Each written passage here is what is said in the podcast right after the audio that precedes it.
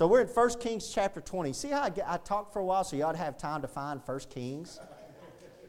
See, there's a, me- there's a method to my madness. So 1 Kings chapter 20, we'll be there at verse 1. 1 Kings chapter 20, we'll be there at verse 1. Let me grab my water. I don't know what's in the air, but my allergies are killing me, just destroying me. So I, appreciate, I apologize for having to wipe my nose and blow my nose and everything. This is my allergies are out to get me. And you're saying, why don't you go to a shot? No, go get a shot. Doctors are for people like Shirley, not for me. Now, I know I said, I'm joking.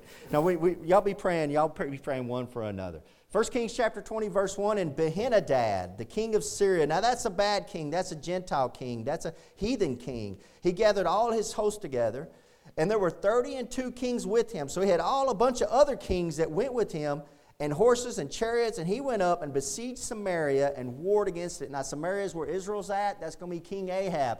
That's the king over Israel. Verse 2 And he sent messengers to Ahab, king of Israel, into the city, and said unto him, Thus saith Benhadad. Ahab, the king of Israel, was not a good king in Israel. He was a wicked king. As a matter of fact, the Bible says later on, in a couple chapters later, it says Ahab was one of the worst kings that ever ruled over Israel. He was wicked. His wife was Jezebel. If that tells you enough right there. So this is not a good guy, but it's still God's people. Amen. It's still God's people, and he still represents God's people. And Benhadad is going to say in verse 3 Thy silver and thy gold is mine, thy wives also, and thy children, even the goodliest are mine. And the king of Israel answered and said, My Lord, O king, according to thy saying, I am thine and all that I have. So, what Ahab is doing is he's making a peace agreement. And uh, back in the day, they would come in and say, Hey, everything you have is mine. And then the peace agreement, you say, Okay, everything I have is mine, is, is yours. And then that king would con- has conquered you. He'd go off and go back to his land, and then he would want you to send him so much gold or silver. But that was just a, what we would call a saying. It's just a peace agreement. And that was just a saying that he's saying, Well, he takes it a little bit further. Verse 5 And the messengers came again and said, Thus speaketh Benhadad, saying, Although I have sent unto thee, saying, Thou shalt deliver me thy silver and thy gold and thy wives and thy children, yet I will send my servants unto thee tomorrow about this time, and they shall search thine house and the houses of thy servants, and it shall be that whatsoever is pleasant in thine eyes, they shall put it in their hand and take it away. Oh, well, things change now. They're like, okay, I know I told you all that, Benhadad says, but now I'm going to come in, and whatever they like, they're going to come get it. This is above and beyond what their agreement was. This is more than a peace treaty. This is him coming and robbing uh, Ahab. Well, look, here's verse 7. Then the king of Israel called all the elders of the land and said, Mark, I pray you, and see how this man seeketh mischief.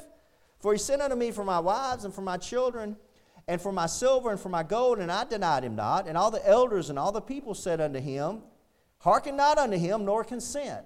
So the old people, now, listen to me, young people in here. The old people had some really wise advice. Don't listen to him. If you ever get into some problems in your life, you, there's, there's nothing wrong with going and asking old people. I know we seem stupid and moronic. We can't run Facebook or Twitter. We don't know what we're doing with the new age stuff. But the older you get, with the more gray in your beard and the more gray in your hair, we, we've been around the block a time or two. And we can tell you, hey, you might not want to do that. There's a lot of advice I've gotten from older, my, the older generation, my uncle, even my mom, and they told me stuff, and at that time I said, they're stupid, they don't know what they're talking about. Now that I've got a lot more gray in my hair, I said, I wish I would have listened to them. I would have saved myself, number one, so much money, number two, so many tears and sorrows. And Ahab takes their advice. Verse 9, wherefore he said unto the messengers of Benhadad, Tell my lord the king, so that's respectful. He shows respect and he says, Tell my Lord the king, all that thou didst send for to thy servant at the first, I will do. In other words, I'll make a peace agreement with you, but this thing I may not do. And the messengers departed and brought him word again. So Ahab tells, Hey, go back and tell him I'm not doing that. You know, we can have a peace agreement, but you're not just going to come in and just grab whatever you want out of my house and everything. That's something different.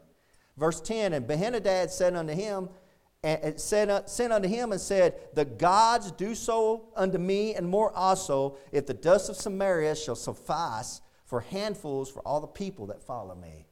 He basically tells, Benhadad sends a message that says, I'm going to destroy you to the ground and wipe you out. That's what Benhadad tells Ahab. He gets mad about it. Benhadad.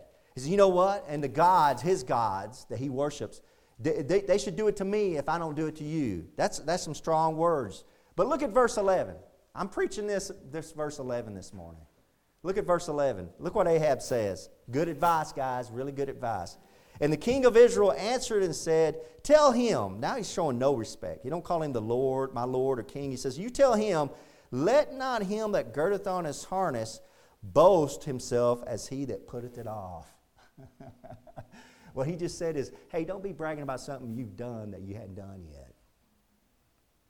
Don't be, don't be bragging about something you hadn't done it yet. Hey, I tell you what, don't be bragging like you just whipped me when you haven't started the fight yet.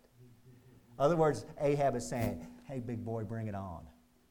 That's what he's saying. Dear Heavenly Father, Lord, I pray, Father, that these words will come off the page, Lord God. Make it real to us, Lord. Help us to understand uh, our uh, boasting in Jesus Christ, Lord God. Help us, Father, through your Holy Spirit to glean wisdom, Lord God, from these mistakes that some of these men we read in this Bible make, Lord God. And I pray, Father, that a blessing on these people here this morning, Lord. I pray a hedge of protection around every heart. Lord, I pray, Father, that you would uh, bless us, Lord, as we, as we go through the rest of these services, Lord God, uh, preaching your word, Lord God, listening to your word. In Jesus Christ's holy name I pray. Amen. So, verse 12, let's find out what happens. He calls him out. He says, You're boasting, you're boasting. And he is overconfident. He's overconfident. Now, why is he overconfident? Well, we're about to read it because he has all the manpower. Benhadad, Benhadad has got 32 kings with him. He's got all the men he wants. He's got all the power he wants. He's very overconfident and he's boasting because he's way overconfident. But anybody who watches sports has seen teams that are very, very good teams go in and get whipped by a team they should have never been whipped by.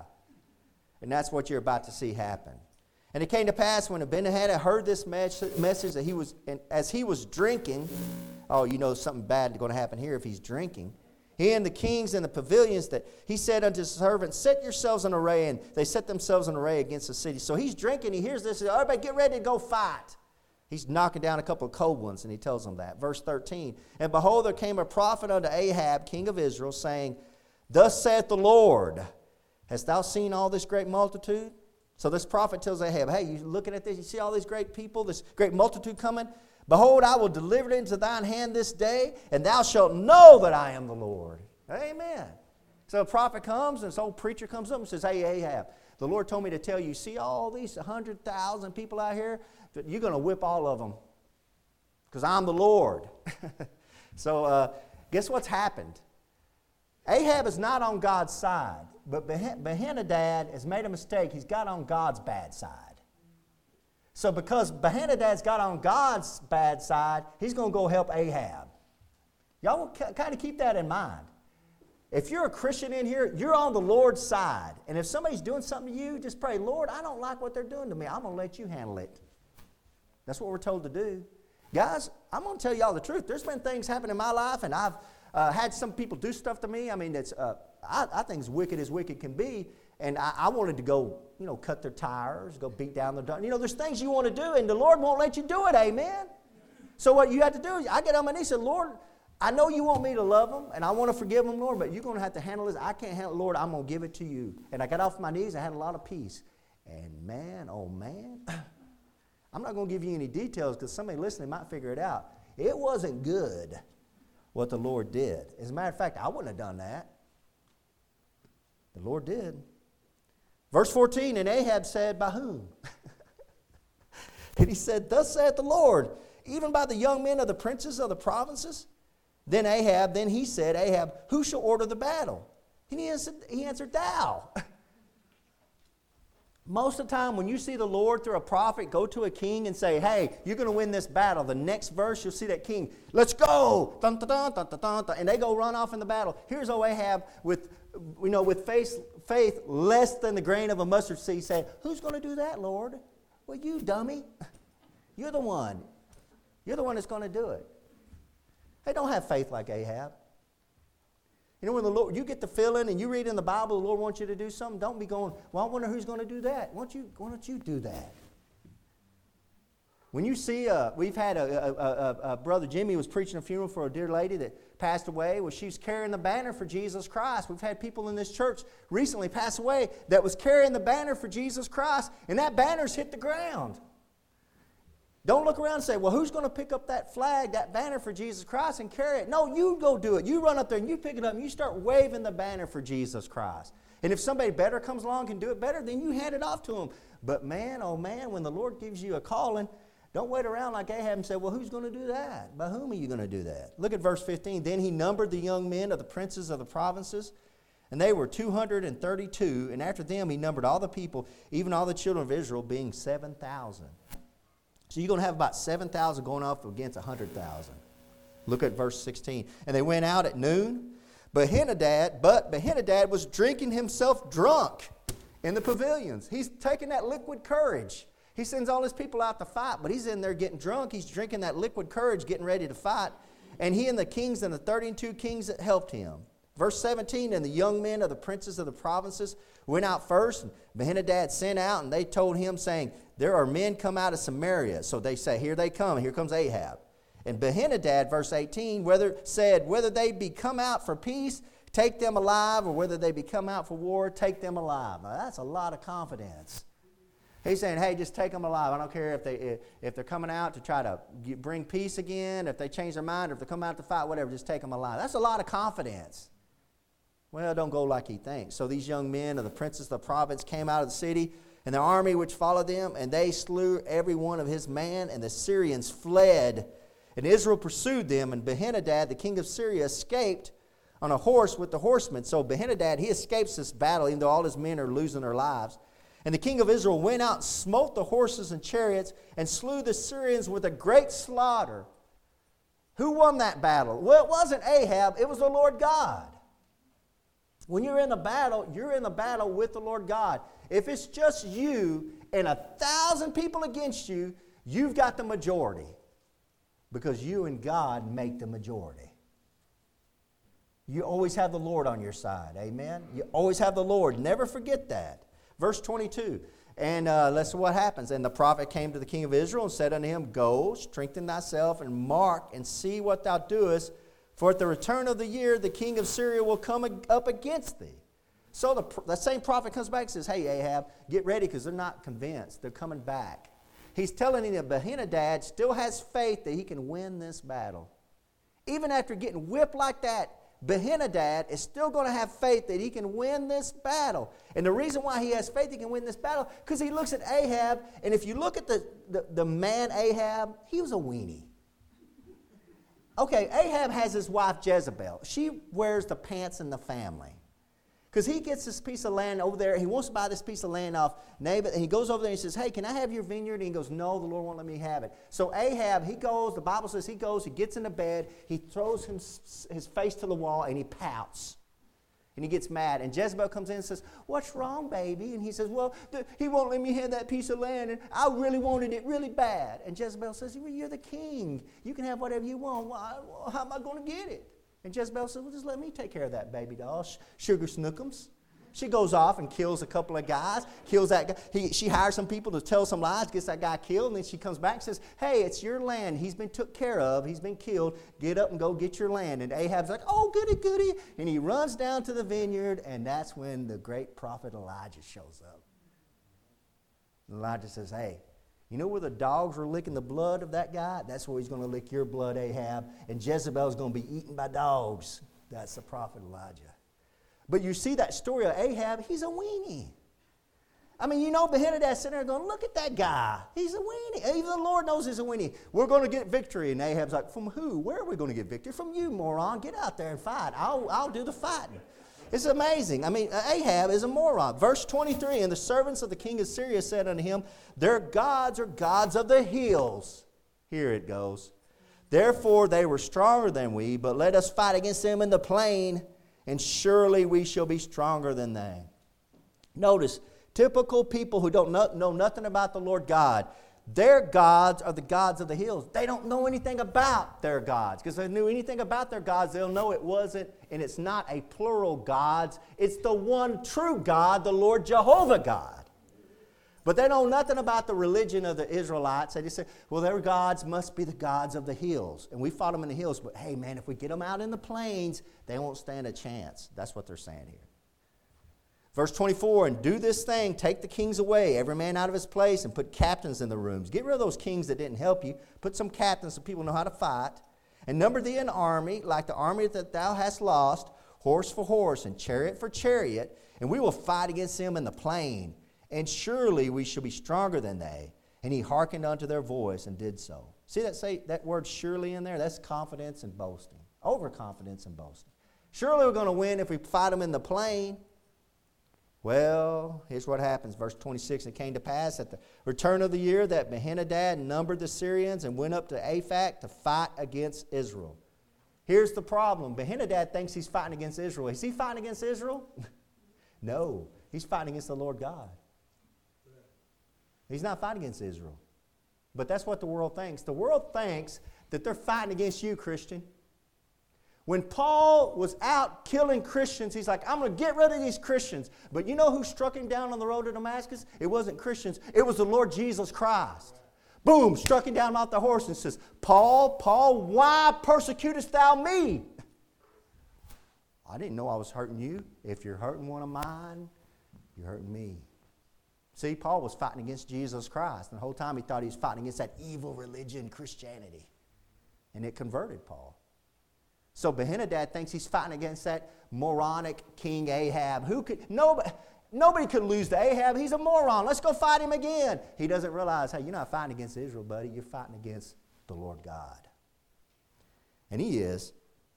Verse 27, the children of Israel were numbered and were all present and went against them, and the children of Israel pitched before them like two little flocks of kids. But the Syrians filled the country. What the verse is telling you there is they were just like a little bitty group of Israelites, and there's this huge 100,000 or more army out in the field. Way, I mean, just, they were way, way outnumbered. But like I told you before, you're never outnumbered when the Lord's on your side. Always remember that. Verse 28 And there came a man of God and spake unto the king of Israel and said, Thus saith the Lord, because the Syrians have said, The Lord is a God of the hills, but he is not the God of the valleys. Therefore will I deliver all this great multitude into thine hand, and ye shall know that I am the Lord. Woo, the Lord didn't like that. He said, See how they think I can't fight in the plains and I'm just a Lord of the hills? I'm going to show them I'm a Lord of the hills, the Lord of the valley, the Lord of the seas, the Lord of the universe. I am the Lord God. That's the Lord we serve. Where He's the Lord of whatever you're dealing with in your life. Jesus Christ is the Lord. He's called the great physician. He's the Lord of health. You got bad health this morning? You need to be talking to the Lord Jesus Christ. He's the Lord of finances. You got some problem with your finances? He's the Lord of finances. This is the guy that when he needed a gold coin told Peter, hey, go do some fishing. And when you get that first fish, look in there, there'll be a gold piece in that fish. That's the Lord you serve. He's the Lord of finances. He's the Lord of health. He's the Lord of marriage problems. The Lord knows what you're going through. He's, a, he's the Lord of emotions. You're serving the Lord of everything you could ever deal with in this world. You need to bow down to Him and talk to Him, the Lord Jesus. And that's what the Lord's saying. Hey, I, they say I'm not. I'm going to prove to them that I am the Lord of the valleys and the plains. Verse 29 And they pitched one over against the other seven days. And so it was that in the seventh day the battle was joined. And the children of Israel slew of the Syrians a hundred thousand footmen in one day. That's a lot of that's a lot of whipping. that's a lot of whipping for a couple of little flocks to be doing. I don't think, I bet there was a couple of angels helping them out right there. What do y'all think? I believe so. The Bible says that there's one angel killed 100,000 one night. I think they, uh, one angel. So I think the Lord was helping them out. What do you think? Verse 30, but the rest fled to Aphek into the city, and there, and there a wall fell upon 20 and 7,000 of the men that were left. Look, this by chance a wall fell on them. And Benhadad fled and came into the city into an inner chamber. That's all the time I have to read of that story. But you see, there's two great truths of that. Benhadad thought he was overconfident, he was boasting, and in the end, the Lord humbled him down. Now, go home. I want to give you some homework. Go home and finish reading this chapter.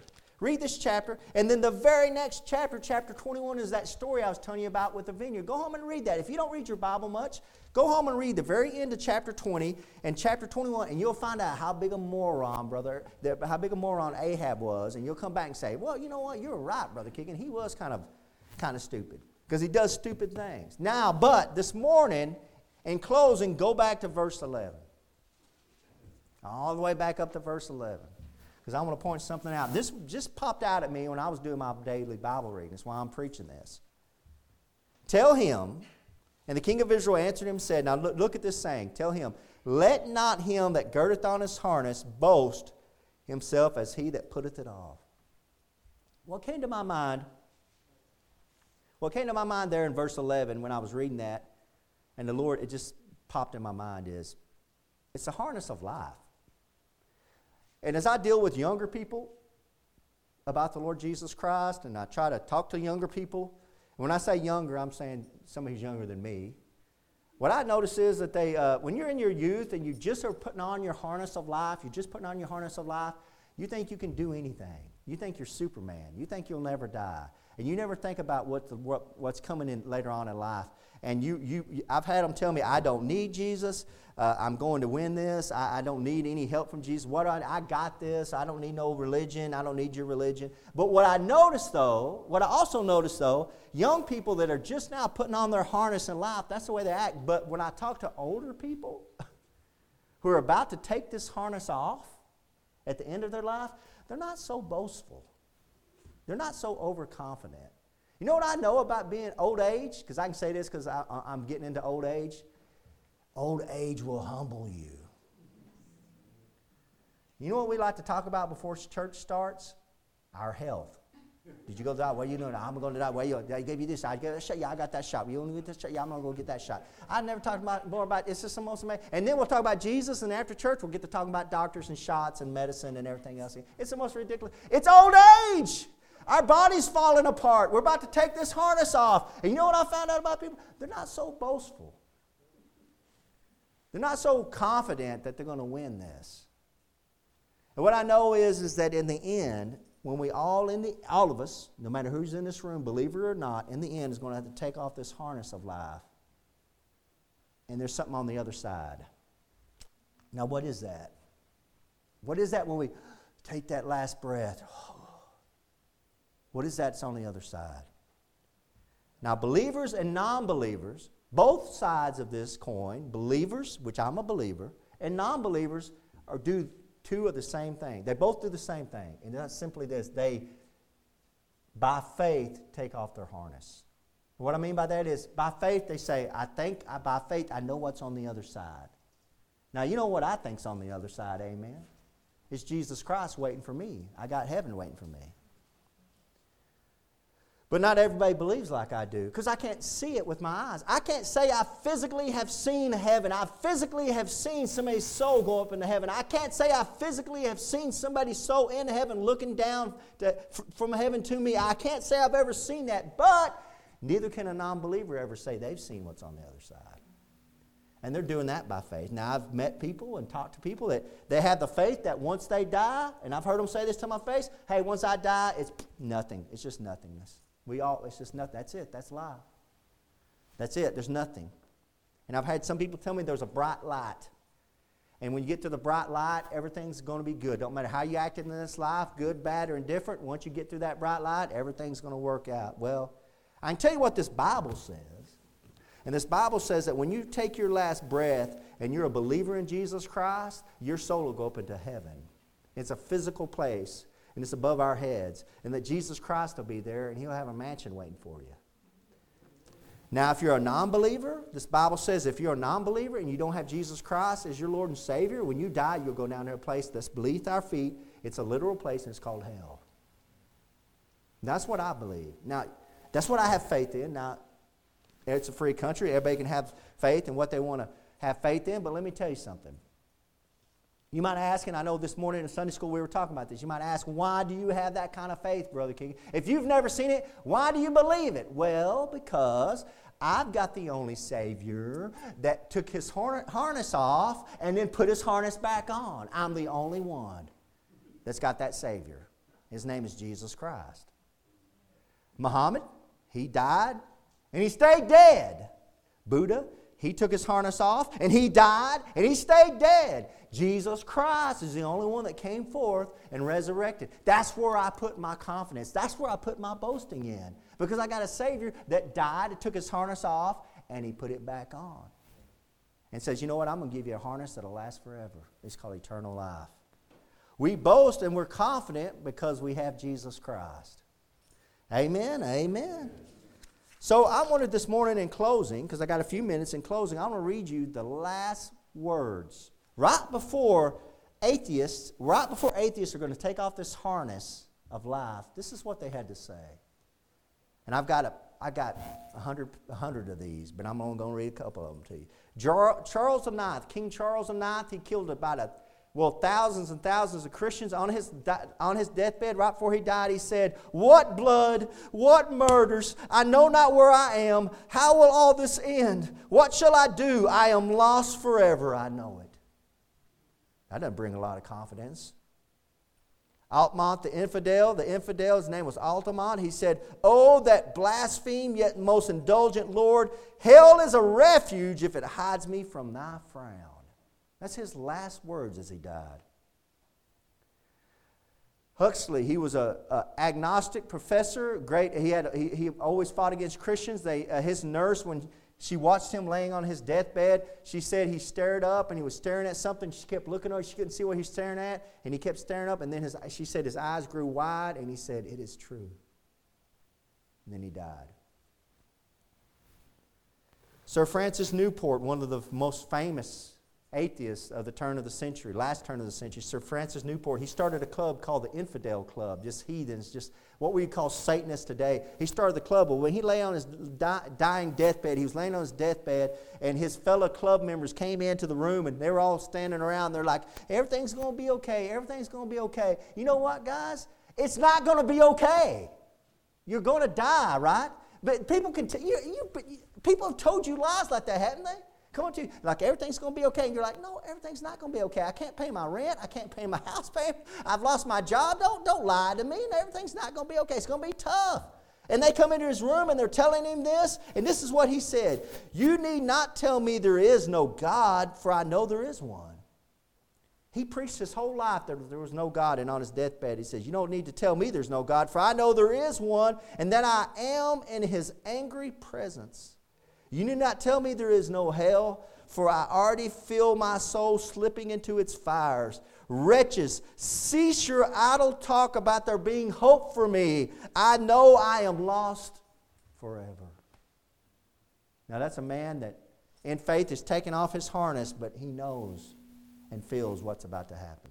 Voltaire, one of the most famous, famous heathens, atheists, he, he mocked Christianity, mocked the Bible, said it said Christianity and the Bible would be done away with in a hundred years. He made fun of the Bible. This is what he said on his deathbed to his doctor. I'm abandoned by God and man.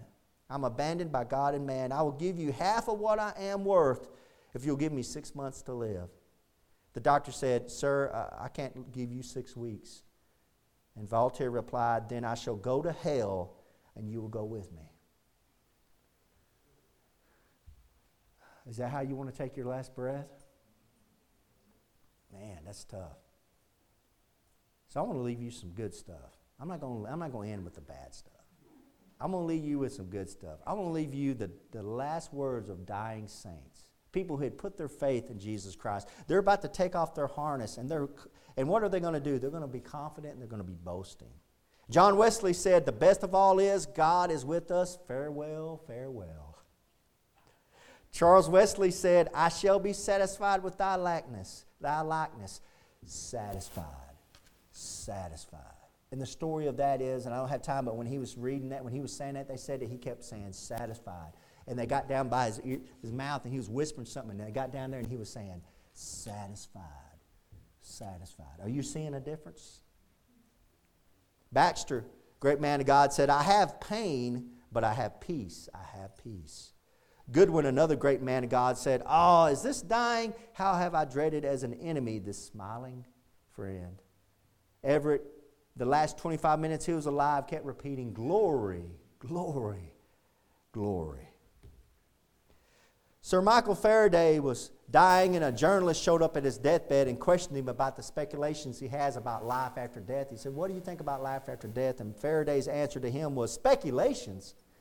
I know nothing about speculations. I am resting on certainties. I know that my Redeemer liveth, and because he lives, I shall live also. What a testimony, man. This old, back in the late 1800s, old lady living in a poorhouse. She was dying in the poorhouse, and a doctor came in, and the doctor bent over, and the doctor heard her saying, Praise the Lord. And that bothered the doctor. And the doctor said, How can you praise God when you're dying in a poorhouse? You know what her answer to that was? Oh, doctor, it's so wonderful to go from a poorhouse to a mansion in the skies. See, us poor Christians, we're just so dumb enough we believe that. You know, some of us hadn't had much money in our life, and we get to the end of our life, like, well, at least I'm going to get a mansion up in heaven. My wife, me my, my, wife and I, we're so moronic. We'll be driving down the road and we'll see a big old, one of these big old mansions that, you know, you know they moved from California. They're big old mansions sitting out here. They just built it up. And we'll talk about, man, I hope our mansion's bigger than that when we get up into heaven. We talk like that. Say, well, you're silly. I might be silly, and I, maybe I'm overconfident. Maybe I'm boasting, but I got Jesus Christ, and that's what He does to me. He makes me overconfident. He makes me boast. He's somebody to boast on. Uh, the uh, Pastor bon, bon, uh, Bonhoeffer, he was a pastor over in Germany in World War II. They, were, they come to take him out of the cell to go hang him. And when they were taking him out of the cell, the other prisoners were there. And when they were taking him out of the cell, they said he turned and he said, For me, this is the beginning of a new life, eternal life. And they ran out, went out and hung him. He said, Don't worry about me. I got new life. I got eternal life. Of course, y'all know how much I love Dwight L. Moody. Dwight L. Moody was famous for saying, if you've ever been to any of my funerals, I quote this almost every funeral I ever preach. Dwight. Moody was famous of saying that when there's going to be a day you're going to see the name Dwight. Moody in the newspaper and it's going to say Dwight. Moody is, is died. Don't believe a word of it because at that time I'll be more alive than I ever was. Praise God. But on Dwight. Moody's deathbed, Dwight. Moody's deathbed, this is what he was recorded as saying. He woke up at the very end and he said, Earth recedes, heaven opens before me. If this is death, it is sweet. There's no valley here. God is calling me and I must go. And his son was there, and his son said, no, Father, now you're just dreaming. And this is what was recorded when he told his father that he was dreaming. Dwight L. Moody said, No, I'm not dreaming. I've been within the gates. I have seen the children's faces. A short time elapsed, and then following what seemed to the family to be the death struggle, he, he spoke again, saying, This is my triumph. This is my coronation day. It is glorious. Say, well, Pastor, that's just some old people you read about in a book you never met. Well, let me give you a couple stories of people I have met. I, man, it's hard. Some of the stuff I kind of get emotional about. But when uh, Ricky Dodd's mom and dad were still alive. I'd go visit Ricky Dodd. Now, Ricky Dodd's the one that's in the nurse home in Goldthwaite that's in a wheelchair that when we go singing, he's there, and I'm, you always see me over there talking to him. His mom dad alive. His mom, his, his family had a, had a bad, bad upcoming. But his dad was a preacher, but his mom told me the story. She told to me multiple times that their daughter, 11 year old daughter, was dying with leukemia. And she, was, she had her in the bathtub. And she said, I had her in the bathtub, and this blood everywhere coming out. I was trying to just keep her, just trying to give her some comfort before she passed because she was getting about that time. And he said that whenever, she said that whenever she was giving her that bath at the last, that she said, Mama, Mama, come in here. And she had left the room and she came run back in there. She said, What's wrong, darling? What's wrong? She said, Her daughter was looking out and she says, Don't you see him? Don't you see him? And she says, Honey, what do you see? And she said, Don't you see the angels? And she said, I went back in the other room and I called old Clyde Dodd and said, Hey, uh, I see, he's, she said, Clyde said, she's, she's in the bathtub and she's, she's saying she's seeing angels. And he said, I'll be right home. He was at work. And by the time he got home, she passed away. She seen it coming. She didn't, she died with pain, but she seen it coming. Brothers and sisters, we got the right God in Jesus Christ. We got the right God in Jesus Christ.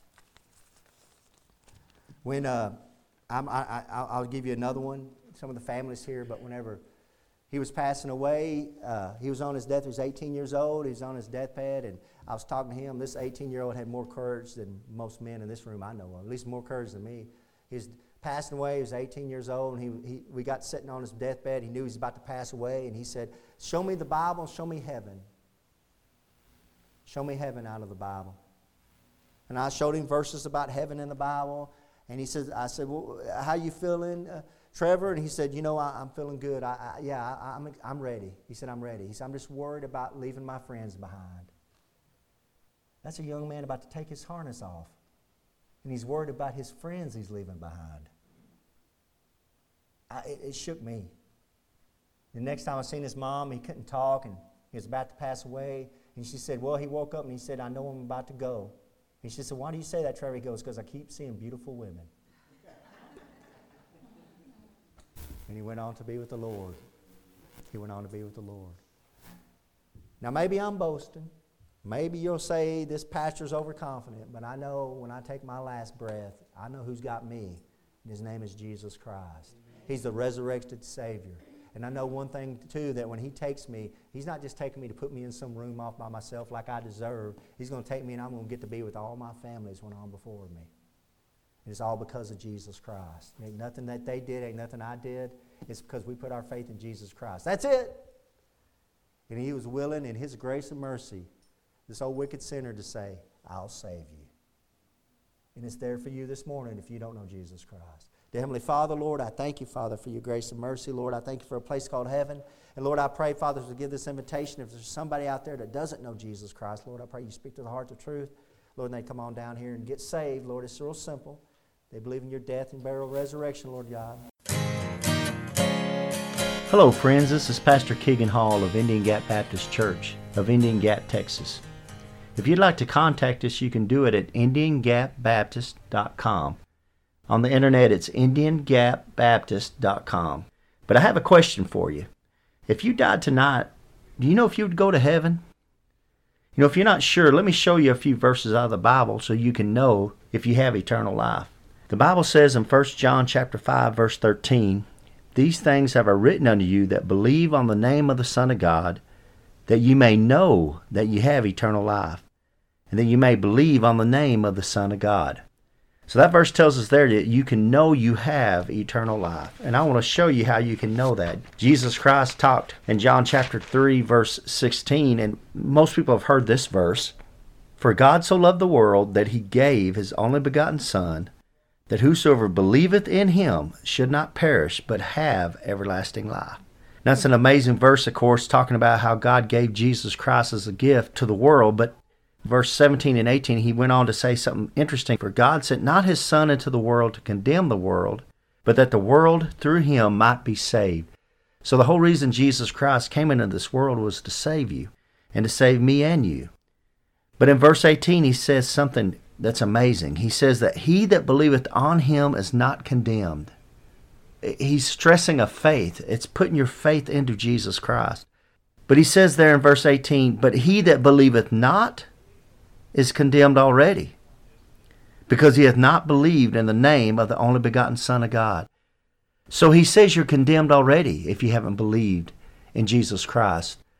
It's not like you're going to go to heaven and you're going to stand before God and you're going to have God put your good deeds on the scale and your bad deeds on, on the other side of the scale and He's going to weigh it. And if you've been a good enough person down on this earth, that He'll let you into heaven. It doesn't work that way.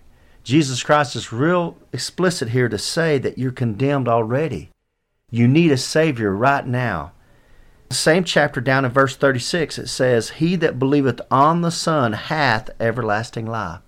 It goes back to a believe, putting your faith in Jesus Christ as your Lord and Savior. But the verse continues, And he that believeth not the Son shall not see life, but the wrath of God abideth on him. See, it's going on right now. You need a Savior right now. You need to be saved from a devil's hell. Paul sums it up real good here in Romans chapter 10, verse 9 that if thou shalt confess with thy mouth the Lord Jesus, and shalt believe in thine heart that God hath raised him from the dead, thou shalt be saved. It's putting your faith in Jesus Christ from the heart. For with the heart man believeth unto righteousness, and with the mouth confession is made unto salvation. It's very important to confess Jesus Christ because the mouth shows where the heart's at. And in verse 13, he sums it up For whosoever shall call upon the name of the Lord shall be saved. So, friends, as simple as just bowing your head and saying a prayer, something like this Lord, I know I'm a sinner. I know you died on the cross for my sins. I believe you can came up from the grave and are alive right now listening to me. I invite you into my heart to save me. Please save me, Lord Jesus. Amen. If you prayed something similar to that, we'd love to hear from you. You can contact us at IndianGapBaptist.com. And God bless you, and until next time. Casting all your care upon Him.